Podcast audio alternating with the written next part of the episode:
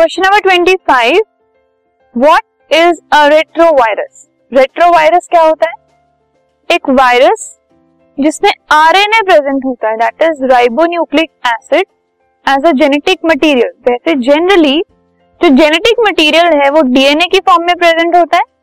लेकिन वो वायरस जिसमें जेनेटिक मटेरियल जो है, वो आरएनए की फॉर्म में प्रेजेंट होता है, उसको रेट्रोवायरस कहा जाता है.